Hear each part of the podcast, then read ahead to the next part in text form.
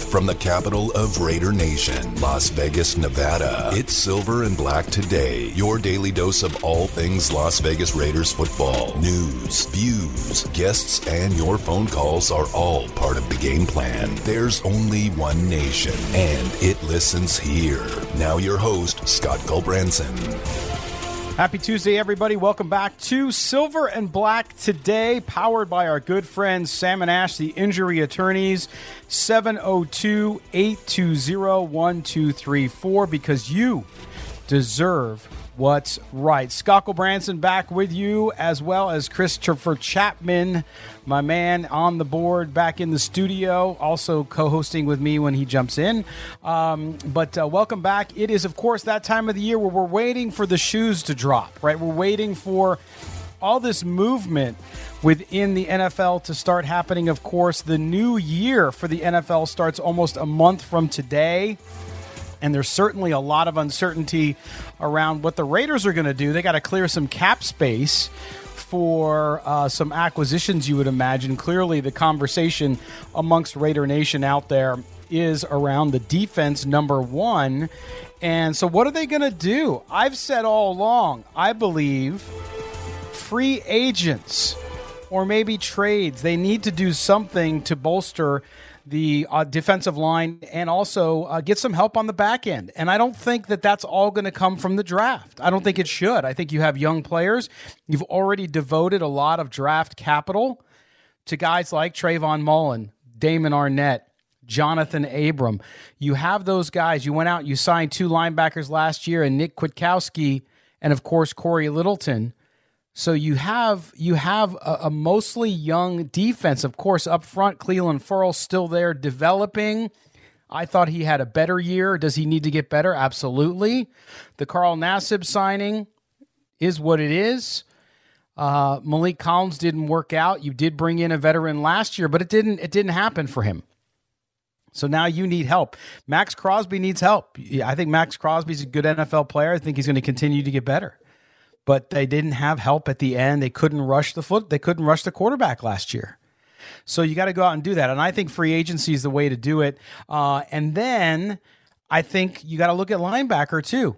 And, and I tell you, my guy, Jeremiah Owusu Koramoah from Notre Dame, I think that's the guy. I really believe that.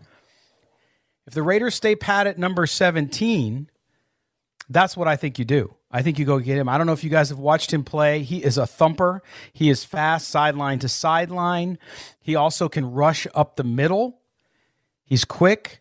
If you saw him play at Notre Dame this year, especially, he uh, that Clemson game was a great game. Go back and watch the first Clemson game, not the second one. the first one, man, that kid showed out. I mean, he was he was on fire, and he he can hit hard. He has kind of, I think, that Raider in him, and I think he would be a great addition. So that's my guy. I, I, that's who I would go with. Kwity Paye, I think, will be gone. So if you're thinking defensive end, uh, otherwise defensive end, defensive tackles, there's good ones in the draft, but they're not first rounders per se. Um, now the Raiders, in my view, have overdrafted before. They've taken guys before they could have probably gotten in the second round. If you love a guy, you love a guy. I get that, but to me, I would address it in free agency. Get Owusu Koramoah at 17, bolster that lineup. Koramoah also can drop back and play box safety. So he's kind of one of those hybrid guys, but he, first a linebacker who can rush, and I like that too. But I want to hear what you guys have to say. Um, not a ton going on in Raiderland here as far as moves go yet. We'll talk, I know this week a lot about Marcus Mariota. I have a couple guests on tomorrow, including one we'll talk about specifically about Marcus Mariota and the Raiders moving him, which is not as easy as you guys all think. I see a lot of Raider Nation in social media saying, well, when we trade him, when we trade him, when we trade him, it's not so easy. Not only because of the contract situation, but other things too, right? So you got to look at those and see what happens. All the other quarterbacks that are out there and moving around. Of course, at this hour, reports are indicating that Carson Wentz and the Bears is getting closer but that Carson Wentz rather go to the Indianapolis Colts. But he doesn't have a say. So in this case, uh, if Wentz ends up on the Bears, then you look at what's going on in Indy. They got a they need a quarterback. Denver is seems to be wanting to look at a quarterback. But the Deshaun Watson situation in Houston isn't changing. They continue to hold fast that they're not going to trade him. And I tend to believe them. Now, how that all goes down with holding out and all that kind of stuff, uh, it's not that easy, too, for Deshaun Watson. If he holds out, he can lose guarantees um, and a bunch of different stuff uh, that would cost him significantly. Um, it, you know, losing some of those contract guarantees is not a good move. So I anticipate Deshaun Watson will be back in Houston unless some somebody just throws something at them they can't refuse. Of course, we still hear the talk about Miami. Would Tua be part of that? Would Tua fit in Houston? I don't know. But Indy needs a quarterback. Denver's looking to upgrade a quarterback. San Francisco needs a quarterback. They were in on the Stafford stuff, didn't work out.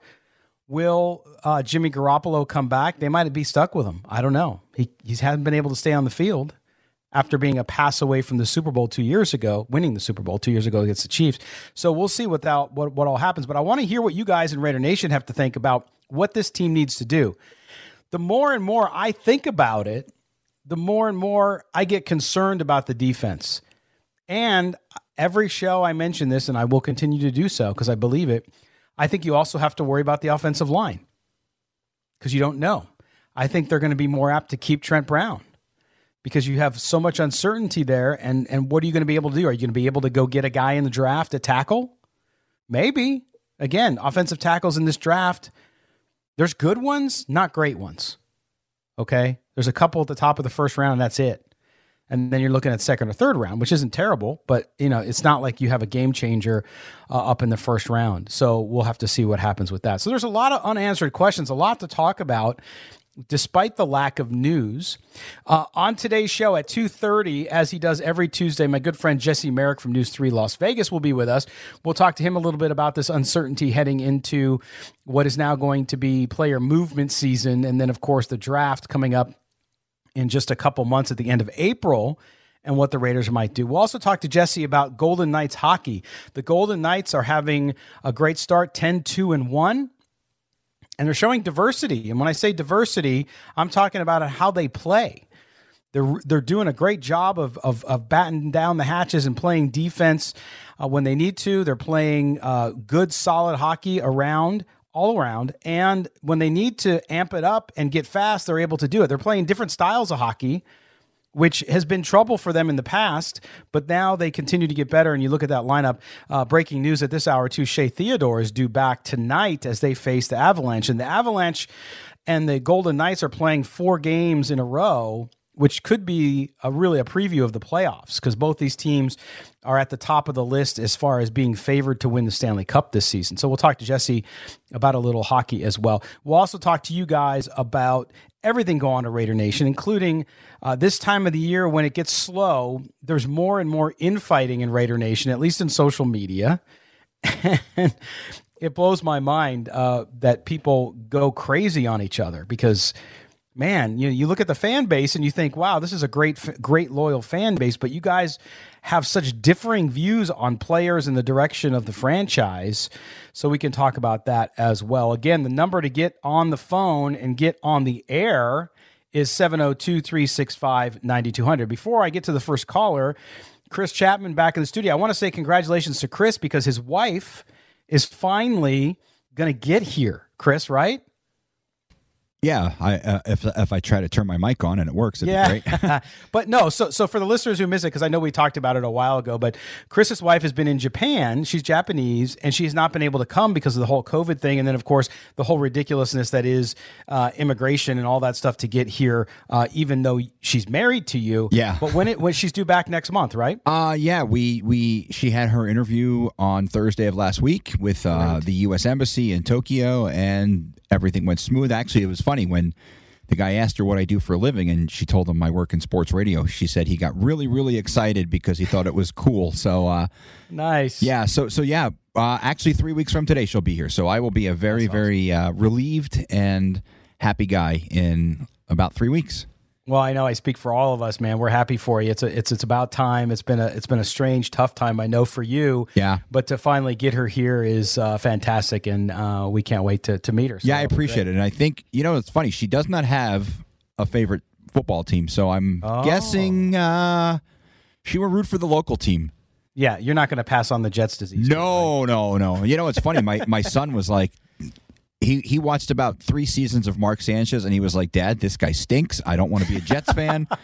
But he picked the Bears. The Bears aren't much better, but at, Oh. least uh, they have they have a solid team, and they were in the playoffs this year. So Well, I'll tell you what, and that's the thing with Carson Wentz. If they get Carson Wentz, and Carson Wentz can be what he used to be, then that team's got a shot. Oh They yeah, really do. with that defense, is so good. oh, they're, they're they're they're fun to watch defensively.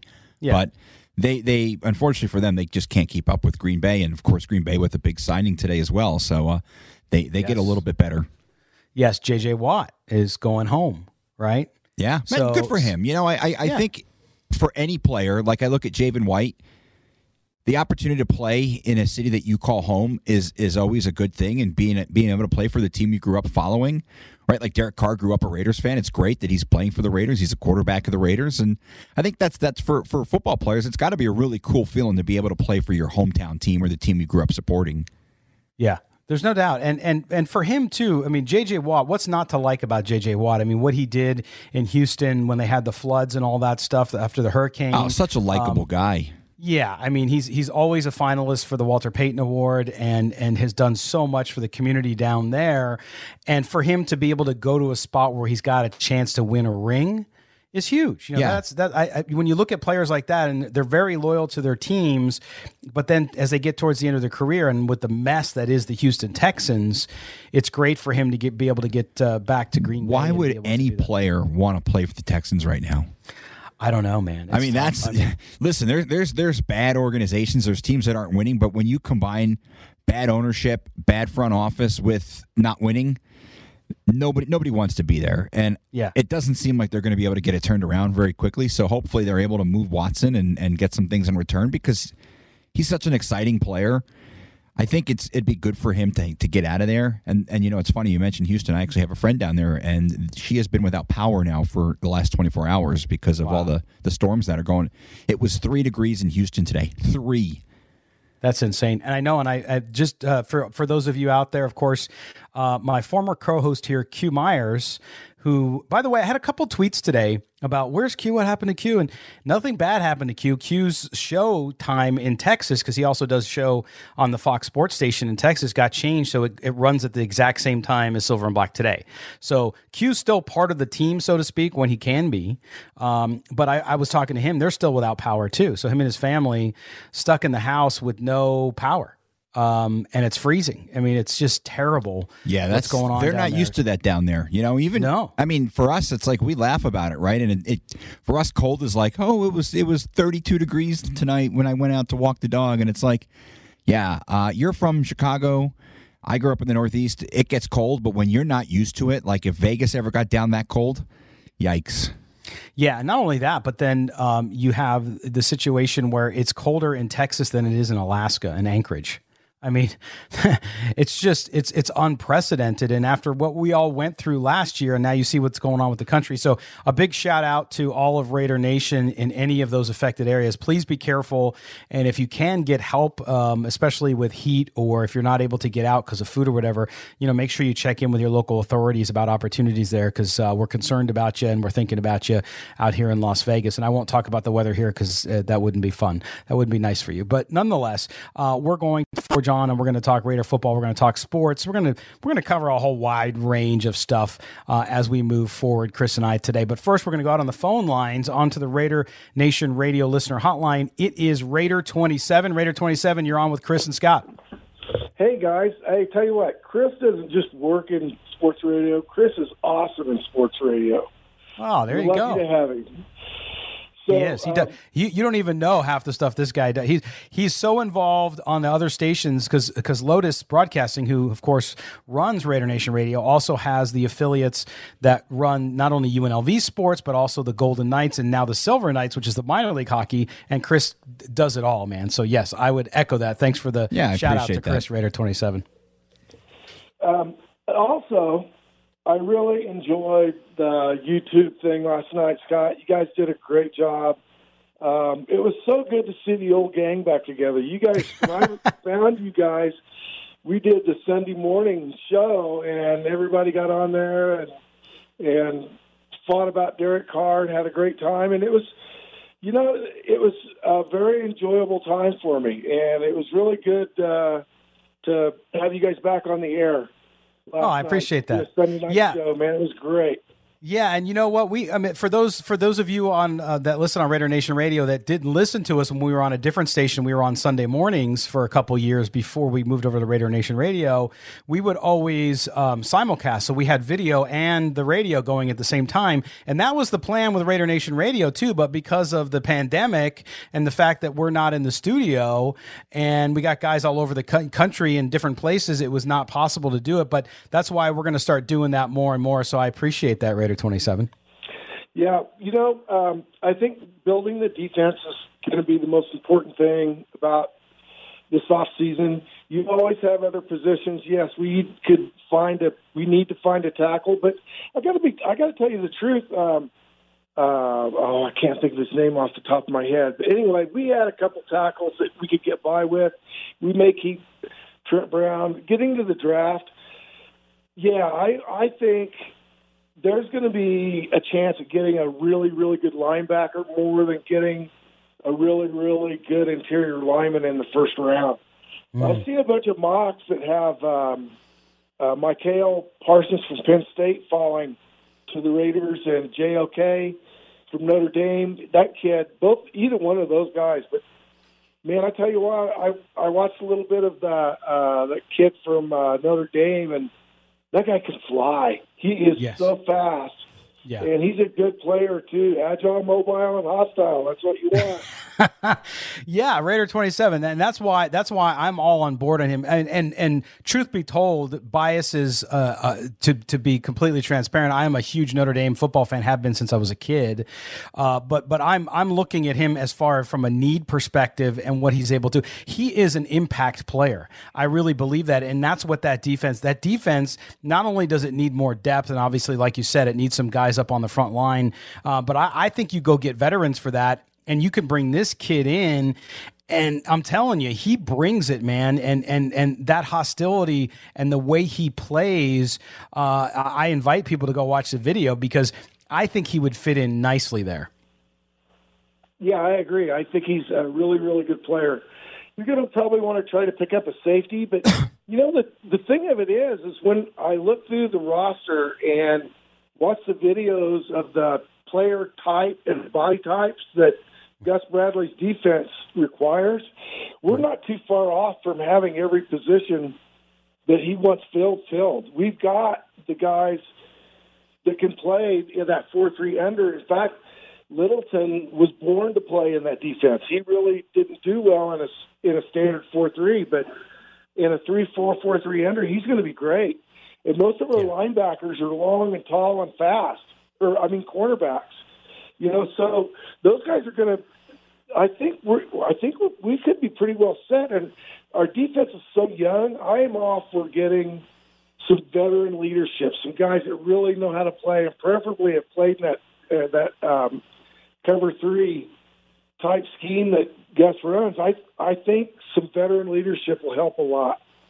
Yeah, I do. Great call, Raider twenty seven, man. We appreciate you, and uh, I'm sure we'll talk to you real soon. But I agree with that, and but I have to tell you, I I oscillate. I I agree with you, and I I think the glass is definitely more half full than it is empty. Um, but at the same time, I'm just wondering if they're going to be able to pull that all off in one off season. Um, but I will say this if they can get out of the offense what they got last year with more consistency, especially in the red zone, then I would agree with you that they need to get better. And if they start to address some of those positions through the draft and free agency, even if they address really two out of the three that I think they need to, uh, and maybe the third, they're able to just get somebody to kind of fill a gap for a while that, that's a good player, but not a great player, then I think if the offense can continue to do what it has done, and they can be more consistent, especially down the stretch, because we saw the offense fall off towards the end of the year. If they can do that and be a top 10 offense and get that defense up to, uh, you know, 19, 20 ish range, then absolutely, I think there's a chance there. All right, going back out on the phone lines to Raider Rack. Raider Rack, you're on with Scott and Chris here on Silver and Black today. Hey, Scott, thanks for taking my call. No problem, buddy. Thanks for calling in. Yeah, I was going to um, see how you felt about possibly a trade for Marcus Mariota for uh, Stephon Gilmore. I heard uh, reports oh. that uh, the Patriots might be interested in Mariota. Yeah, I heard that too. Um, and and really two teams that we've heard over the weekend, and we, we talked about this on our Sunday night uh, video um, uh, happy hour. We talked about the fact that it's yeah the, the Patriots and Washington seem to be the teams most interested. But I do think yeah, I mean if you could get Stephon Gilmore, I I don't know that he is on the market or if they can get him and if they can fit that into what what plans they have from a salary cap perspective. But I will tell you that yeah, I mean, listen, I I, I am in agreement with trying to get Marcus Mariota uh, out on a deal. The problem is with the money he makes. Um, I'm concerned whether or not they're going to find somebody because they might just say, hey, you know what, we'll sit back and wait. Uh, and then what are the Raiders going to do? Because the Raiders, more than likely, from Stabler to Plunkett and Allen to Jacobs, we've got your Raiders covered on Silver and Black today. Here are your hosts, Scott Gulbranson and Q Myers. Back, Silver and Black today. My apologies to Raider Rack. He was on the line, and our connection, since since I am uh, broadcasting from my home studio, as we have been for the last several months, uh, it just went out. Uh, so that's the way it goes sometimes. But we're back.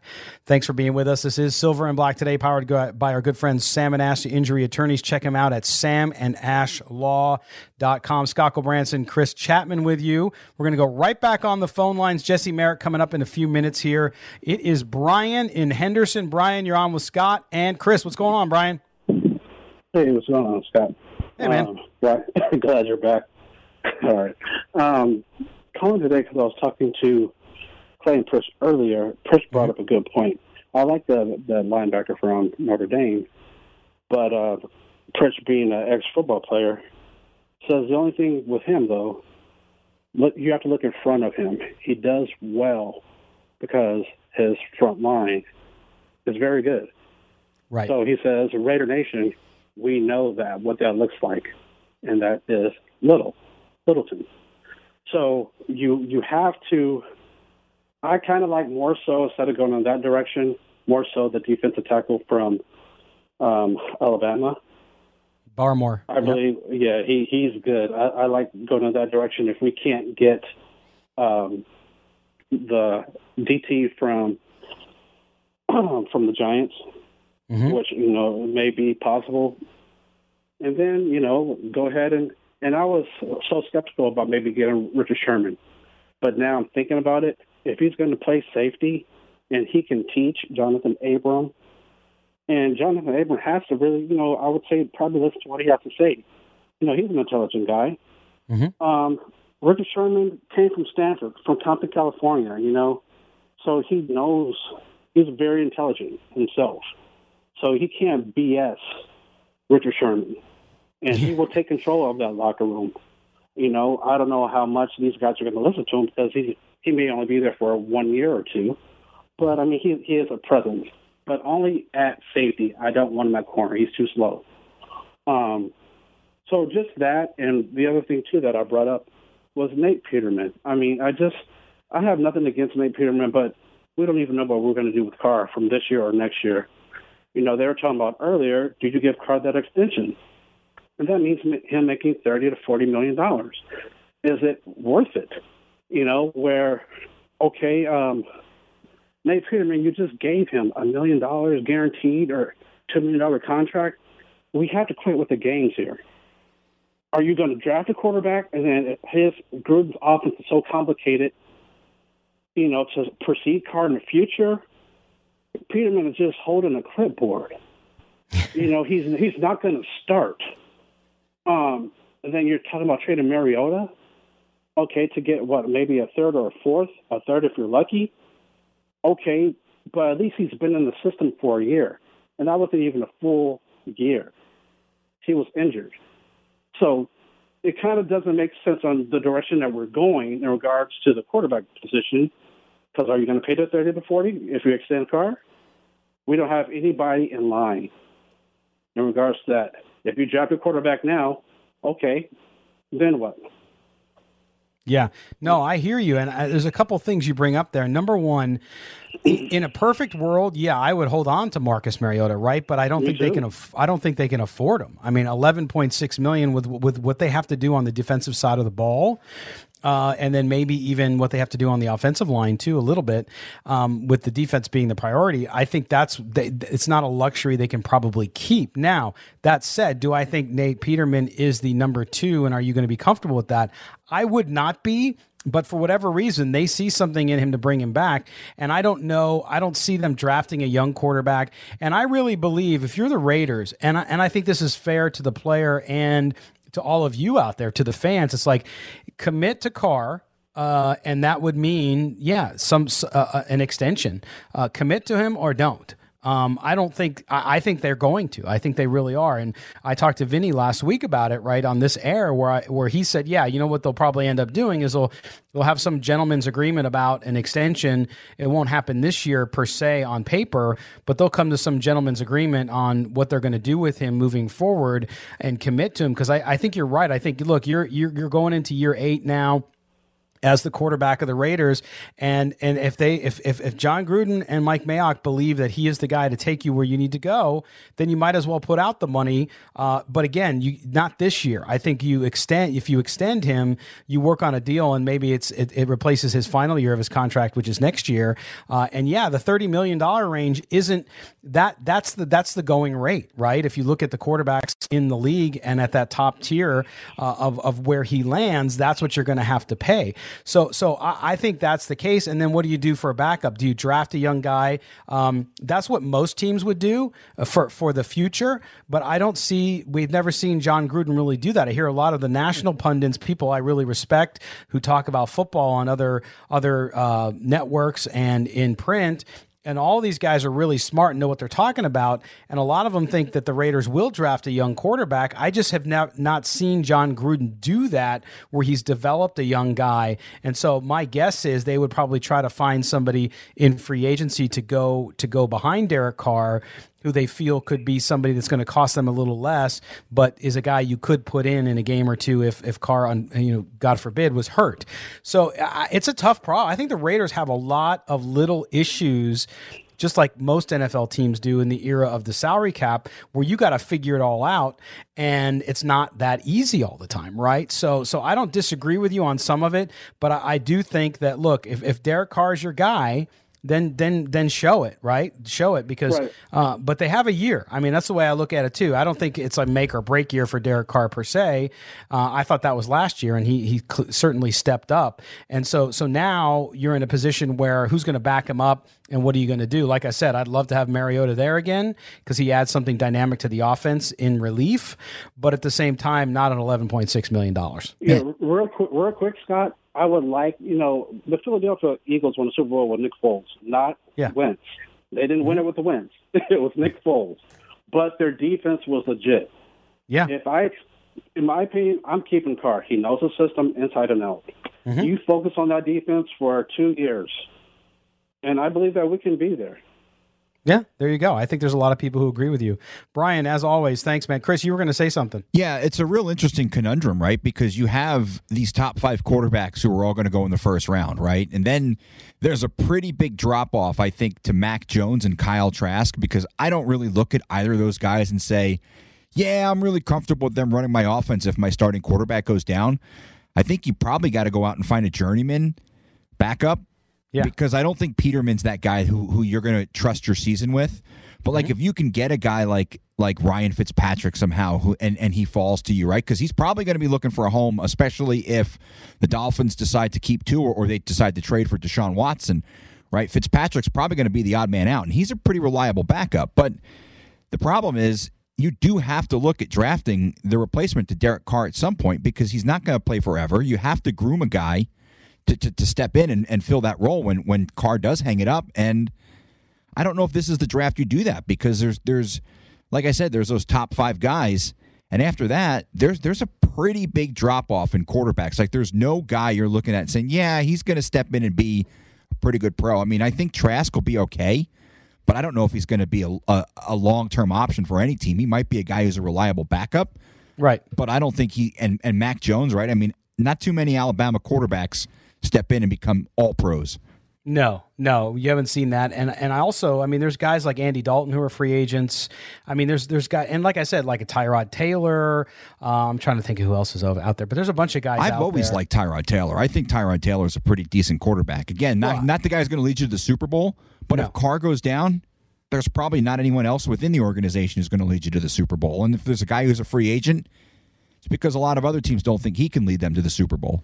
Right, and and he's not a guy who does he doesn't turn over the ball a lot, so that's what you want. You know, if if, if like, like we saw with Carr against the Chargers, if he goes out for a game, you want a guy who can come in, who can con, can run your offense, not turn the ball over, and at least give you a better chance to win than if you had somebody who wasn't as adept at that. So, um, but yeah, no, I think I think there's going to be there's going to be some veteran free agents out there uh, that that will be there for a lot less than eleven point six million dollars uh, for the Raiders, but we'll have to see and and that's the thing, you know for all the the ridiculous arguments that are around around Derek Carr and people like him or don't like him, um, I just don't see the Raiders moving on. I mean, I have my doubts a little bit on certain things too, but I just I don't see them going out and making some big massive splash deal where they're going to get a quarterback who is an equal or better than Derek Carr. I just don't see it happening. All right. We're going to switch gears now. We go out on the newsmaker line and we bring in our good friend Jesse Merrick from News 3 Las Vegas. Jesse, how you doing on this Tuesday, man? I'm doing well. How about yourself, man? Good, buddy. Um, you know, I'm, I'm watching. I, I, saw you tweet out right before the show went out the Adam Sandler uh, video of him playing golf and and and kind of going back to the Happy Gilmore uh, drive off the tee. That was pretty fun times.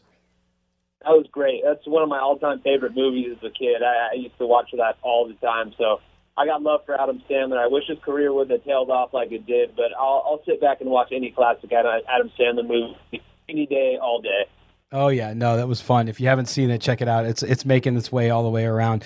Um, all right, so Jesse, let's jump in with some Raider stuff first, and then we'll get to some Golden Knights. Uh, with the Raiders, you know, we keep we keep hearing, and we've had a couple callers talk about it already today on the show. Marcus Mariota, uh, the Raiders clearly there's interest out there in Marcus Mariota so the Raiders could trade him. Um, I look at the situation, and and I think it would be the right thing to do for the Raiders if they can get a good return on it, even if it's a mid round draft pick, because they got to free up that space. But trading Marcus Mariota with all that's going on with this quarterback carousel, there's all these names.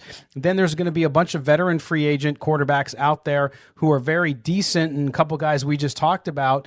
Um, I don't think it's going to be as easy as as people think it is to find Marcus Mariota a home via trade because a lot of these teams might say, well, why am I going to give up draft capital when I can wait and I can go get an Andy Dalton or somebody like that?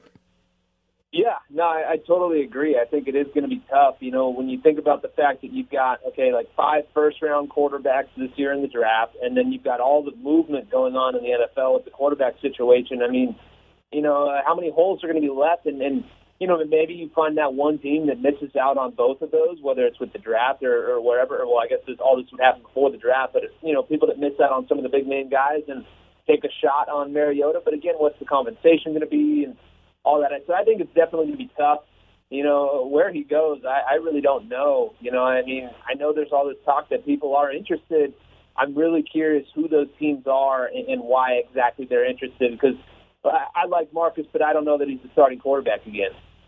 Yeah, I think there's there's there's some some some debate out there on whether or not you know. I mean, he had one nice game with the Raiders in relief of Derek Carr after the injury against Los Angeles, but at the same time, uh, here's a guy who's missed a lot of time due to injuries, and obviously uh, out of his way out of Tennessee, uh, they lost confidence in him in, as a starter, uh, and the rest is history. So as they say, uh, but when you look at that, yeah, there's there's going to be other options out there, and so I don't think it's it's a it's a foregone conclusion uh, for the Raiders to be able to find a home for him. Now, Jesse, when we talk about the Raiders too, clearly this team has to address the defense. We've talked to you about it several times on this show. There's not going to be a, a combine. Uh, and so for me, I've really gotten on board with the thought that, yes, you got to look for defense in the draft, but I really believe the Raiders need to go get some veterans. What do you think the combination here is, especially in a year without that combine, without some of these guys even playing, you know, with opt outs, with shortened seasons, with, with, with easier schedules for some of these teams who had to pick up games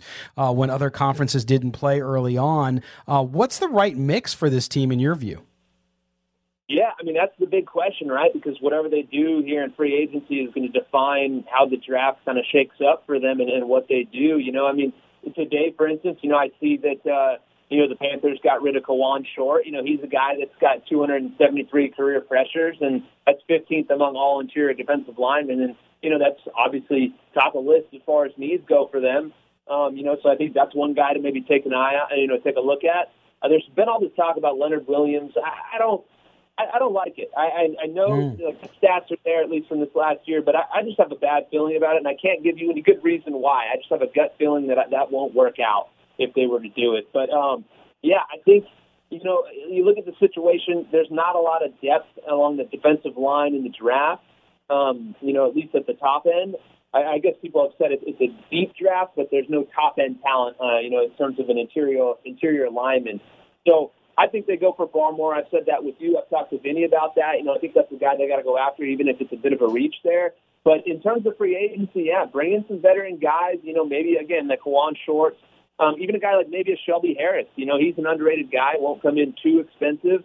And uh, again, I think in in free agency, I think your top priority has to be to bring in a safety. Now, who that is, there's a lot of options and there's a lot of money all over the place in terms of where the numbers could be on that. I heard you guys talking about Richard Sherman and I had the thought today randomly in my car while I was driving. I think it would be a great fit to bring him in as a safety. I don't like him as a corner because then you take, you know, you take Mullen and you take uh, Arnette out of their development, and, and, and you kind of lose any any you know growth and momentum that you have there in terms of figuring out what you really have in them.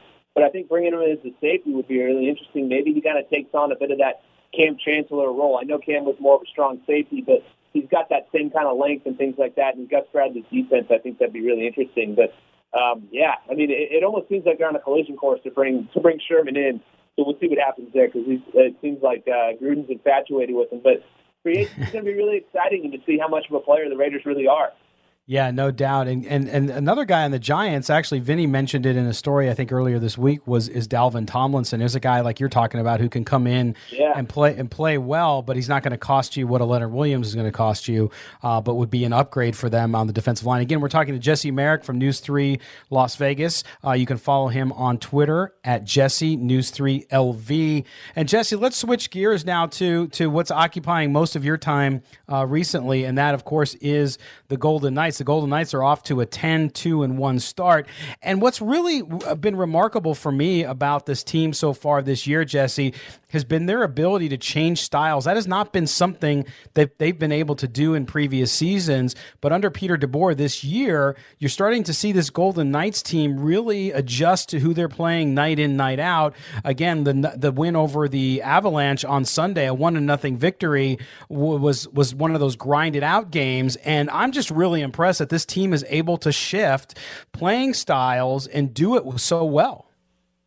Yeah, no, and that's a really like I'm I'm glad you brought that up because that is a great point. That's what makes them exciting to watch because they play in so many different ways. You know, if it's going to be a track meet, you know, you, you like their chances about in just about every game except for maybe the Avs. You don't really want to get into that trading chances thing with them, but they still do have speed up and up and down their lineup. And then again, if you got to play that defensive game, well, hey, they just got the biggest free agent defenseman, you know, coming in with Alex Pietrangelo, and he played his best game on Sunday. And, uh, you know, that's what you need him to do. You come up big in those big games against a guy like MacKinnon and things like that when you're facing elite players.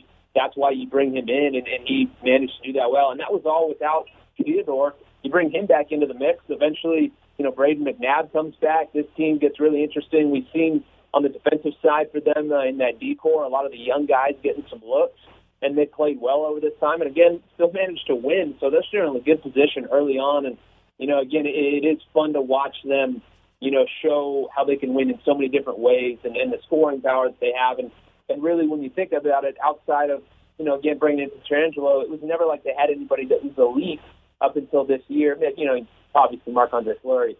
But in terms of the skaters, no real elite guys. Mark Stone is so underrated, but now you bring Pietrangelo into the mix, and you look at this lineup, and you're like, wow, what what can't this group do? Yeah, no doubt, and that and that's the thing through all of the previous Golden Knights seasons, uh, including the first one when they got to the finals. That's the one thing that I was always, you know, the most critical about was just the defense and and having that premier defensive player. Now they have them, and then of course you get into the the last uh, last season in the bubble with the playoffs, and of course the controversy with Robin Lehner and Marc Andre Fleury and the whole social media posting by his agent, by Fleury's agent, um, and and we were wondering whether or not Marc Andre Fleury would be here this year. He's not only here, but again Sunday pitches another shutout, his second, uh, and and boy, I'll tell you what, he doesn't seem to have lost anything, and he's taking the most advantage of Lehner being out and being able to really show the Marc Andre Fleury that we had become used to really in those first two seasons. Yeah, he has been unbelievable, and and it's it's crazy to think, like you said. Imagine if they traded him and Lehner goes down, and they're playing with Dansk. I, they're not in this situation. I've got confidence in Dansk in the future, but he's not ready for that kind of action right now. And so, seeing what Fleury's done, I mean, he's been the best goalie in the league, the best regular goalie in the league uh, thus far that's playing at a consistent pace. And uh, you know, the big thing that DeBoer said was when Fleury's rested you know, you're not going to get much better than him. And, and he's managed to be, you know, very, very efficient in, in having that rest and being able to play and everything like that because it was working with Lehner. Then Lehner goes down. He plays, I believe, four straight games and still tears it up in each of those ones. I think he's only allowed two goals in his last nine periods of hockey. I mean, he has been unbelievable. And so that brings in the really interesting thing of, okay, does that increases trade value or does this show, hey, this is why we need him here that's why it's worth it to have, I believe, $12 million invested into your goalies.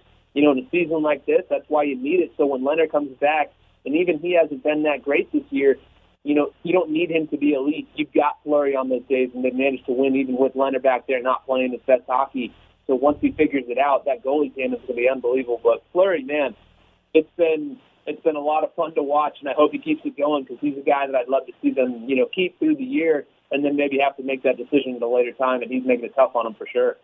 Yeah, and obviously the big news today, uh, Jesse, is Shea Theodore is coming back tonight against Colorado. Uh, Theodore has 10 points, three goals, and seven assists in 10 games. He leads the Knights in defensemen as far as scoring goes. How big is that for him to come back? Because this series is a huge one. This, this might be a preview of the playoffs later on down the line.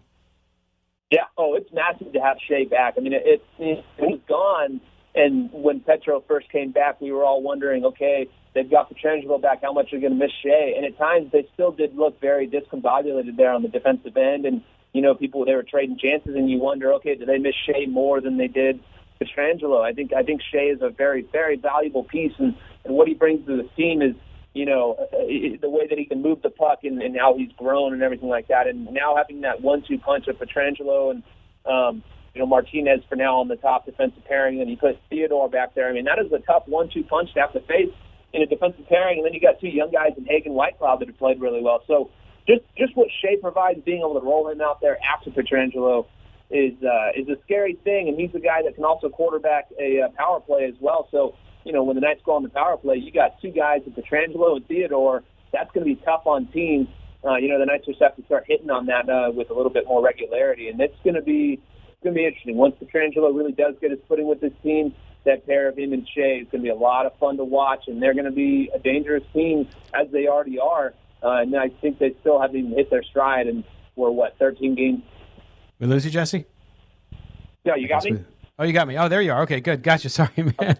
Sorry. Yeah, no, I'm excited for tonight's game, man. This is going to be fun. I have my whole night planned around it, uh, and certainly this Knights team continues to be one of the bright spots in the National Hockey League. Enjoy the game tonight, Jesse, and thanks for being with us again. We'll talk to you next week, my man. All right, sounds good. Thanks, dude. All right, there you go. Jesse Merrick from News 3 Las Vegas. You can follow him on Twitter at Jesse News 3 LV. Good stuff, man. Knows, knows his sports. You know, every once in a while, you know, Chris, uh, Chris, because Chris covers the Golden Knights as well. Um, you know, some sometimes you get in certain markets, you have TV, quote unquote, TV guys who do sports, but they don't really know their sports. They're kind of like news anchor.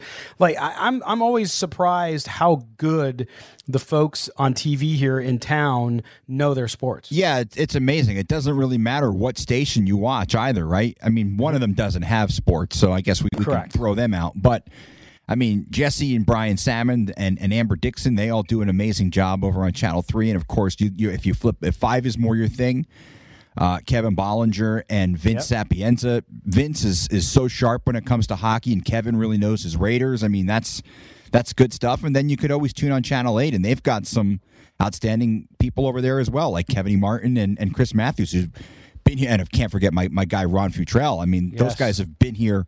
Chris and Ron have been in this town since, well, since Jerry Tarkanian was roaming the, the yeah. sidelines at, at the Thomas and Mack. I mean, that's how long the two of them have been here. So they know the local sports scene as good as anybody. Yeah, Ron since the late '80s, and and uh, Ron's a good friend, and yeah, the, no, they they all know their stuff. It's it's it's fantastic. But Chris, before we go to a break, though, too, I mean, I, I this series to me is huge for this team because I just think now, I'm especially getting Theodore back today, the way that Fleury's been able to play, um, you know, to be able to kind of be on a nice hot streak as they face Colorado in this four game series, the way the schedule is set up, is massive for this team. I think just to gain that momentum and that confidence. Yeah, it's it's a really big series because this is the team that you figure you're going to be battling for uh, a trip to the Stanley Cup final in Colorado. Yeah. Now we should note the Avalanche are missing a couple of players. They're on the COVID list. Of course, they they were shut down much like the Golden Knights were mm-hmm. uh, because of COVID. And Cale Makar may be coming back tonight. I'm not 100 percent totally sure on that, but I mean he's a dynamic player. He might. The funny thing is the Golden Knights have Shea Theodore and Alex Pietrangelo, and Cale Makar might be the best defenseman on the ice tonight. I mean, it's certainly it, that's how good he is, and he's only in his second full season as an NHL player. But Colorado is is is a really really good team. They're deep. They've got a lot of good players. Nathan MacKinnon was a guy I thought should have won the the Hart Trophy, which is the MVP in the NHL. For those who may not follow it as closely. I mean, he's he's a dynamic player. He's he's so fast. He does everything the right way. Just a great, great player. But Marc Andre Fleury. I mean, it's like he found the fountain of youth. It's it's it's incredible. It, and a lot of people are saying that it may be because of a little tweak he made in his game. Goalie coach told him to sit back a little bit more in his net, and it seems that that he's been just phenomenal. And and look, Robin Lehner hit a hit a little bit of a rough patch, but he's still a really good goalie as well. Golden Knights have really positioned themselves really well in that position. And, and like Jesse mentioned, yeah, Oscar Dansk is the third guy, and if he's called upon, he'll step in. A lot of people may not know Oscar Dansk actually had the first shutout in Golden Knights history against uh-huh. this Colorado Avalanche team, and uh, it was a seven nothing victory on Nevada Day, which is kind of cool. I, I, was at the game. I took my son that day. That's awesome. So you I were there. The, you I love the Nevada Day matinee. Absolutely, oh, it's great. Great. We didn't get one this year because of the damn COVID, but oh, it'll be so great. When, hopefully when they bring over. it back. Uh, all right, we're going to take a break, and when Chris and I return, we'll get back to the phone 702-365-9200. We are still talking Raiders free agency draft, Marcus Mariota trade, as well as Golden Knight hockey. Whatever you want to talk about, we uh, Chris and I will talk to you about that. This is Silver and Black today, only on Raider Nation Radio.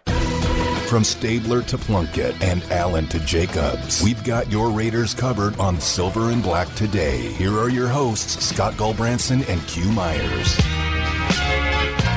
Welcome back, Silver and Black today, closing out hour number one. When we come back from the top of the hour, we'll get back to your call, 702 365 9200. You're the GM. You tell me what the Raiders need to be working on right now as far as free agency, getting ready for the draft.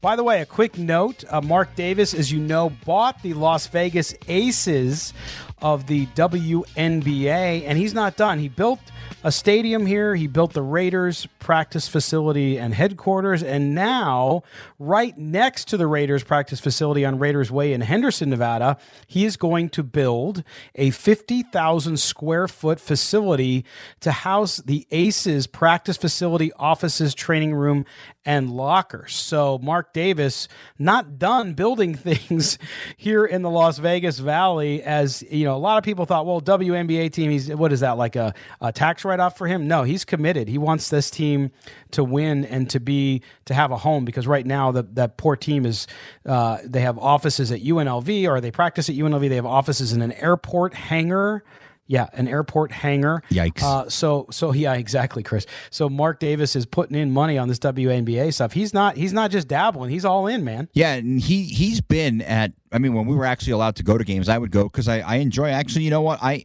I wasn't sure if I was going to be a fan of the WNBA or not. I'm not the hugest NBA fan either, so it's not like it's it's one of those things. It's it's just I just I, I prefer the college game to to uh, the professional game, but I started going to the Aces games, and I was like, you know what? First of all, watching Bill Laimbeer on the sidelines is is worth the price of admission alone, especially when he gets angry, because yeah. it's just like when he was a member of the Bad Boys back in the late '80s, early '90s.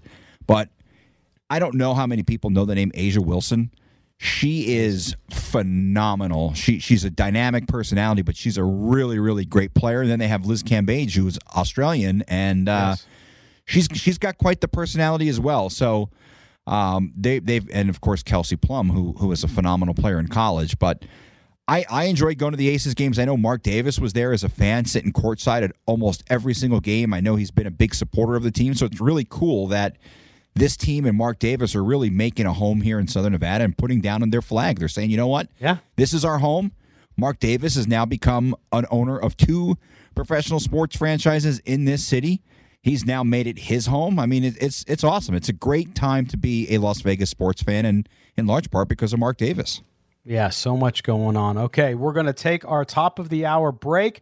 When we come back, we get back to Raider Nation. We got a caller online. Our good man Rossi from Australia will be first up. You can be after him. 702 365 9200 is the Raider Nation radio listener hotline. Only here with Chris and Scott on Silver and Black today on Raider Nation Radio.